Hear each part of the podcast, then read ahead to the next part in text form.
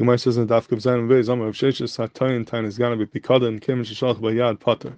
That if a person is Tain Tain is gonna with a Bikadin, if once we find out through Adam that he was Shalch Bayad, he's Pater because it says in Nikaval Ba'isel Kimim Lo Shalach Yadoi Hashalch Yadoi Pater, but if he's Shalach Yad, he's going to be Pater because of his Shlichus Yad. There's a very interesting kash in the Gemara that is brought down the name of Rabbi Akiva Eiger's son-in-law, Rabbi Shmuel Mibridi. This uh, kash is brought down the Hakdama to Chuvas Akiva Eiger, which is my Kiveger's son, and he says that Lamalas Hagilya and Lamalas Hayiriya is going to bring down a kasha from his brother-in-law, Mishulmi Brady, he brings down two kashas in his name, and the second kasha he brings is a kasha in this Gemara over here. And he asks like this: He says that the um, that lachar, even if the Adam come and say he's shalach bayad, he still should be chayav kefil because even though the Adam say that he was shalach bayad, but he himself is telling that he was not shalach bayad.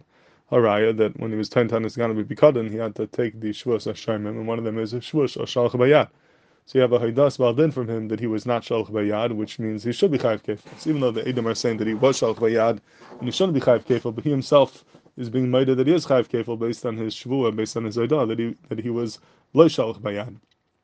So being that he made a shvua that lo shalach bayad, he should be chayav kefil based on his haidah that he's chayav kefil, even though the Adam are saying that he's not chayav kefil, and therefore why should there be a chayav kefil over here?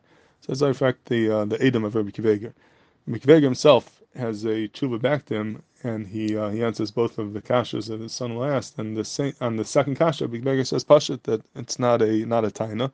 The hadas baldin can't be mechayvim kefil over here because the halacha is a maid beknasis pater. He can't be chayiv kefil based on your haidah. And being that he's being maid over here, we can't use his haidah to be mechayivim kefil, and that's why his haidah is not going to pater him. Now, what Rabbi is saying is a chiddush, like he himself acknowledges over there, because this is not a haidah that is chayiv kefil. It's not being maid that is chayiv kefil. He's saying shalach bayad. He's just being making a shvur shalach bayad, and as a taitzah that will come out that he's not going to be that he would not be chayiv kefil because it comes out that he was l'shalach bayat. But there's not a haidan etzem chiyav kefil over here.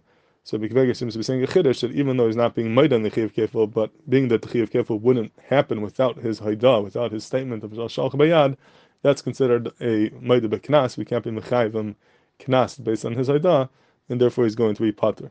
But um, it could be that his Adam who didn't answer this l'chayr, we don't see, we don't know what his teres is he held not like that. Maybe he held that the um, that this is not enough to be considered mighty beknas. Mighty beknas is when they're being made on the knas itself, but over here they're not being made on the knas. It's just saying a statement l'shalch bayad, and as a taitzah that it might be chayiv kefil. That's not enough to be considered mighty beknas pater, and therefore later on you could be chayiv based on what you said.